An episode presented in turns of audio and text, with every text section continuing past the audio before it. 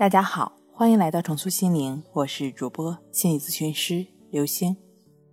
本节目由重塑心灵心理训练中心出品，喜马拉雅独家播出。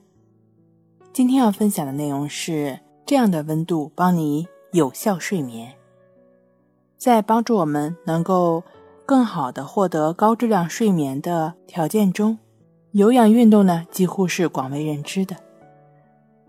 睡眠研究者呢，又发现一份十分有趣的新的信息。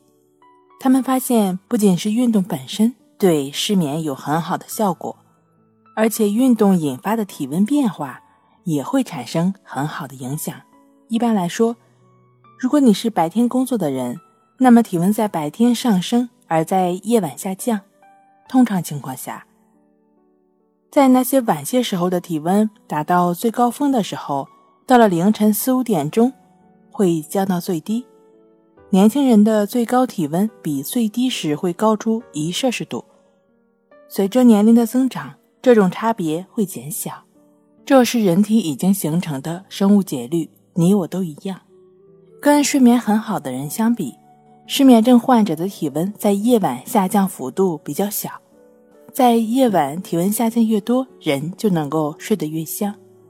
运动能够使体温上升，二十至三十分钟的有氧运动能够使体温升高，并且呢保持四到五个小时之久。这段时间之后，体温就会逐渐下降，可能比没有运动时达到的体温还要低。这种比较大的下降幅度，能够帮助我们非常有效的进入睡眠。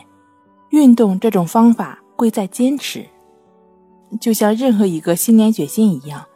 很多人决定开始运动，已经持续了两至三周之后呢，渐渐他们有了自己认为更重要的事情，于是呢就把运动给忘记了。那不妨你可以请一个人来监督你，邀请一个人和你一起这样做，这样呢两个人在一块儿就更能够坚持了。如果某种运动能够使体温升高一摄氏度，并且保持二十分钟，那么无论是什么样的运动。都很好，应该进行什么样的运动，完全取决于你的兴趣和健康状况。如果你的身体有局限，或者环境有局限，不适合做一些有氧运动的话呢，那你不妨尝试静坐观息法，就只是盘腿静坐，去感觉鼻孔处的呼吸进出。